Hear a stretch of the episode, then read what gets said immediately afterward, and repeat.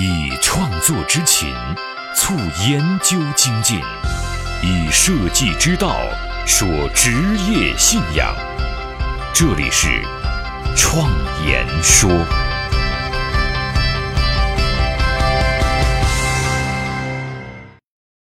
大家好，我是主持人张子健。在前几期节目当中，我们聊到了关于设计的文化意义，还有职业信仰这个话题。我们都知道，设计作为一种能力，是可以让设计师往不同的方向去发展的，可以往设计艺术家这个方向发展，也可以往设计创造这个方向发展。当然了，也可以沿着设计最基本的功能，设计服务这个方向，发展为设计咨询。而这个方向也是我个人的发展方向。在过去的6年里，我围绕着如何做好设计咨询这个问题展开了很多研究，找到了非常多的方法，也进行了大量的实验，在这条路上总结了一些个人经验。那么在下面几期节目当中，我们就围绕着商业这个话题和如何做好设计咨询与大家共同来探讨。改变命运的设计力量，相伴一生的职业信仰，启迪思想的心灵碰撞，坚定清晰的幸福方向。请与我一起设计信仰。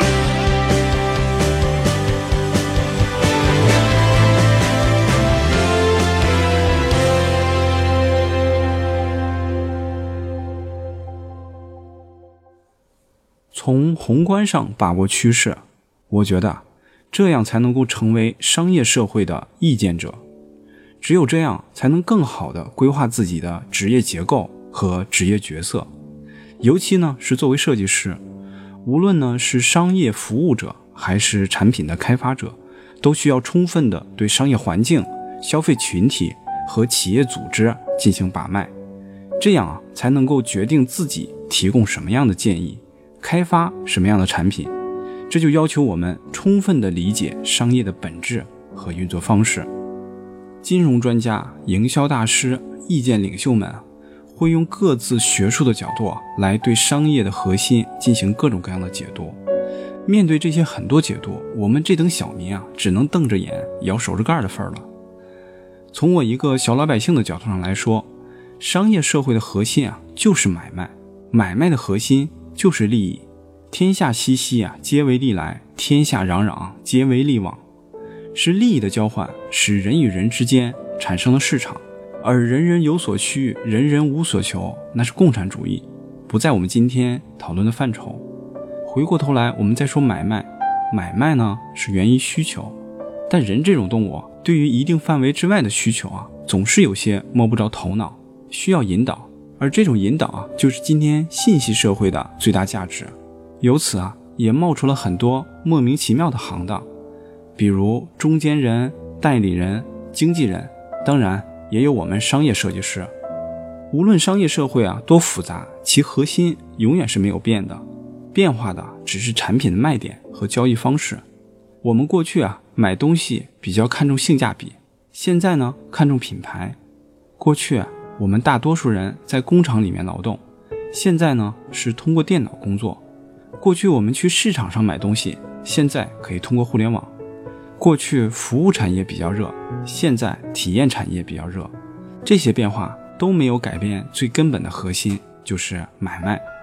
从这个角度上来看，我们可以画这样一张图，以买卖为圆心，画一个大大的圆，每个职业在这个大圆里都有位置，距离圆心越近就越有价值。有些职业在圆心之外，比如说一些职业艺术家还有学生都不在这个圆心里。其实设计师这个职业本身距离商业的核心啊就比较近。有的设计师抱怨自己的设计费很低，生活质量很差，其实很大的原因是他做的事情距离买卖有点远。如果我们把工作的内容拉近到商业的中心位置，那它的价值就会提高了，那生存质量也会好起来。但是前提是需要足够了解商业本身。以平面设计师为例，我们的主要工作就是辅助企业做好品牌，促进它的销售。要做好设计工作，首先就要了解企业在市场当中所处的角色和它自身的发展阶段，只有这样才能进一步的去找出问题，对症下药。知道了我们商业设计师在商业社会当中的位置，我们再来看一看我们会经常面对的老搭档，就是企业。佛教典籍《华严经》当中说，花草树木皆有灵性，那么企业是否也有灵性呢？我们知道，一个成熟的企业在机构、制度等方面非常健全之后，会不以决策者的意愿而单靠经济规律自主地发展下去。当我们用平常心去看待它的时候，会不难发现它自身的喜怒哀乐、新陈代谢，而只要是有新陈代谢，就会有生老病死，这是毋庸置疑的。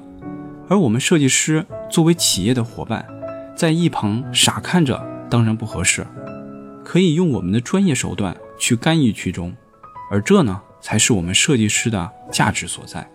如果只是在一旁傻笑，抱歉，企业一定很难伺候。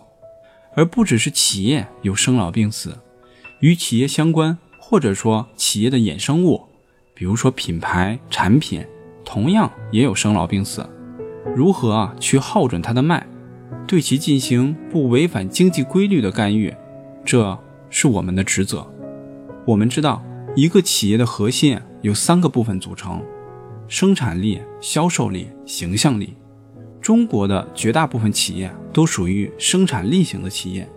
那随着市场的发展，我们会逐渐的注重另外两个力，尤其是发现形象力非常重要。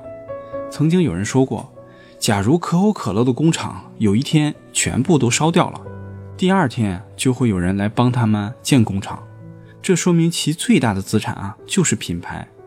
其实可口可乐真的没有工厂，这家公司的产品都是别人代工的。可以说，可口可乐是名副其实的只有品牌的公司。公司最重要的工作就是不停地保持其在人们心目当中的经典地位，这便是形象力的经营。中国企业也想做大品牌，但是只有形象力的品牌毕竟只是少数，更多的企业还需要保持产品的创新能力和渠道的通畅能力。只有这三个力都做好，才能基业长青。企业和人一样，有不同的生长阶段，随着它生长的过程会出现很多问题。好像一个人如果在他生长的过程当中生了病，有可能是头痛脑热，也有可能是病入膏肓。有些时候病人并不知道自己得了什么病，需要医生帮他去诊治。对企业来说，设计师也是一位医生，是形象力方面的专科大夫。假如一个病人找你来看病，说自己有头痛发烧的症状，如果按照病人的描述，你就直接判断这是感冒，显然不太妥当。但是事实上，我们这个行业当中有太多的设计师只是按照病人的指示在做设计。作为医生，一定要进一步的了解情况，甚至动用各种医疗器械去搜集更多的信息。这对于设计师来说，就是动用各种方法进行调查研究。对于这些调查研究的方法，在以后的节目当中我们会有详细的分享。当信息汇集到一起之后，凭借着医术来判断这个病人到底得了什么病。如果诊断的结果是肺炎，那么就按照肺炎的治疗方案进行治疗，而不能按照感冒的方式去治。指出了问题所在，需要做哪方面的设计，如何做设计，都应该是设计师提出，而不应该是企业主。企业主其实并不关心设计的美丑和形式问题，他更想要的是设计给他带来的治疗效果。在日本生活了5年的小米也跟我说，日本也有这样的说法，设计师是医生，是为企业品牌解决问题而存在的。而在解决问题的期间，有些立竿见影，有些循序渐进。总之，现阶段大多数企业如果没有问题恐怕是不会想到设计师的。而为了老板这个商业专家来解决商业问题，不懂商业就好像医生不懂医术一样可怕，会死人的。所以啊，就有了药店式的设计师，不能去根儿，但是可以缓解。在中国啊，这比较普遍。我认为啊，设计机构有7个等级，但很多啊，可能现在在中国还没有出现。那最基本的第1个等级呢，就是药店，以客户的需求为主，客户要什么就给什么，吃好再来。这也是我们最常见的设计公司，也是目前我国业界对设计行业的普遍认知。第2个类型叫疗养院，他们主要面向国际大型的商业机构，作为中国的分支企业不需要做太多，只要全球一盘棋，并且可以依照当地的媒体特点做出合适的媒体投放调整，不出错就可以了。比如啊，大多数 4A 广告公司主要的业务支柱啊，就在这个层面。第3个类型啊，叫社区医院，以本地客户为主，为客户解决一般商业问题，其时效性和合作紧密性是这一类机构的特点。第4个类型叫大型综合医院，不单是设计，更是营销、战略层面的专家，对客户的商业目的进行有限的战略层面的指导。第5个类型叫专科医院，不要全而是精，可以对某一类型、某一行业的企业进行全方位的商业指导，并且可以伴随企业的一生，为之进行研究顾问型的视觉解决服务。目前我个人的工作方式基本属于这个类型。那第6个类型叫专科医院联合体，同一类型、同一行业下的这些专业领域的顾问型机构，为同一商业目的而结成的有机商业联合体，比如说日本的 TDC 等等。那第7个类型叫医科大学，上述各个领域中的专家级人物完成了自己的历史使命之后，以退休的方式离开第一线的设计工作之后，进入官方或者民间的专业学府或研究培训机构，为培养新人才继续做贡献。在我看来，只有这个行业的完整体系得到建立，我们这个行业才可以说建立完成，才可能相对完整的对商业市场进行全方位的诊断和治疗。但其实对我来说，我更想说明一下，作为一个设计师，他将如何的看待自身的角色问题。在他前面只有2个角色，一个呢是卖药的，另外一个是医生。其实中国的设计基本都是卖药型的设计。病人进入药店说自己感冒发烧了，于是设计师作为药店的营业员给他提供了很多感冒药，顶多是白加黑或者是康泰克这样的选择，没有办法给他更多的建议。如果卖药的设计师能够晋级成医生级的设计师，面对企业给出诊断结果，那么企业也会变得不太在乎设计费的高与低，因为这能解决问题是他最需要的。下面有一个有趣的比方，假如你诊断出病人有严重的疾病，需要动手术，你把病人推进手术室，那跟你同时进来的还有一个卖药的，也同样拿着手术刀，你们呢要一起给病人开始开刀治病。这个时候，卖药的先在病人身上开了一刀，技术很熟练，这个就相当于他做的设计很漂亮。然后你也开了一刀，你的技术也跟他不相上下。手术结束之后，病人给卖药的仍然只是支付了一盒药费，而给你却是支付了巨额的手术费。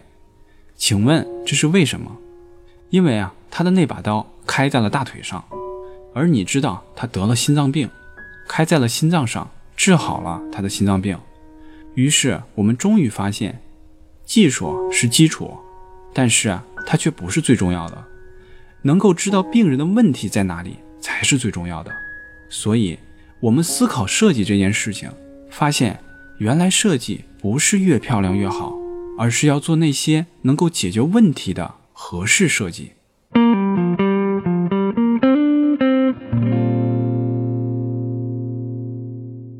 所以以个人的特质为核心，当然并不是所有的设计师都能够晋级成为医生，而要在这个行业当中找到属于自己的晋级方向。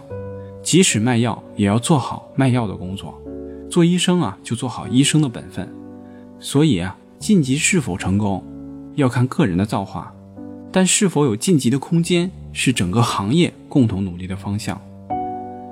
如何晋级成为医生，我想啊，再说一下个人修行的问题。我们前面讲的是动手术的场景，要知道在动手术之前要找到病人的问题出在哪里，这个是最为重要的环节。要想晋级成为医生级的设计师，必然要有医术。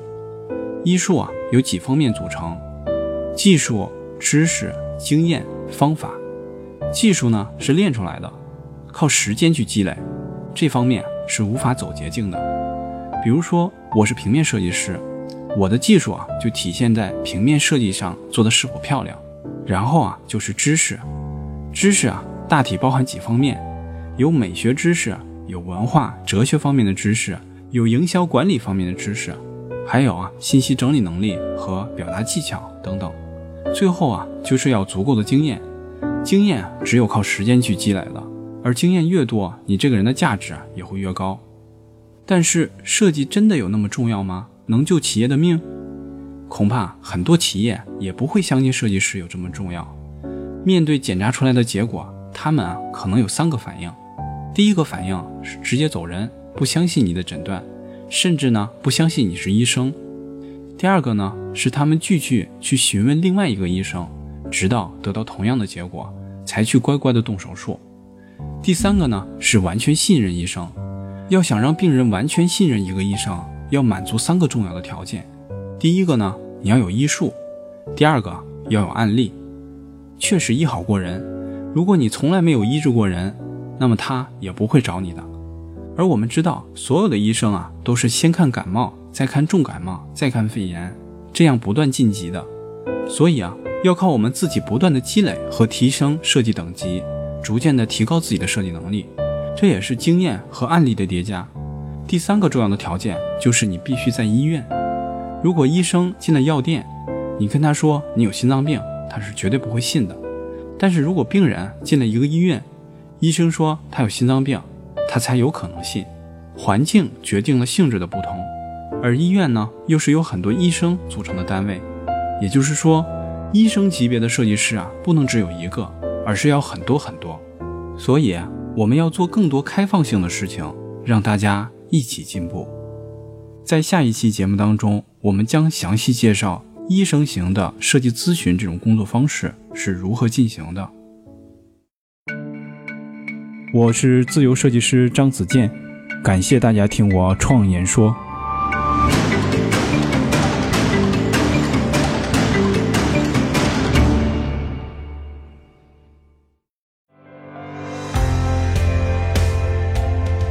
所见的现实转瞬之间必然会被改变，所闻的金科玉律可能是路上的艰险，所感的困苦到了明天也许比蜜还甜。人生一世，白驹过隙，倒不如昂首挺胸，做个坦荡匠人。我是设计师。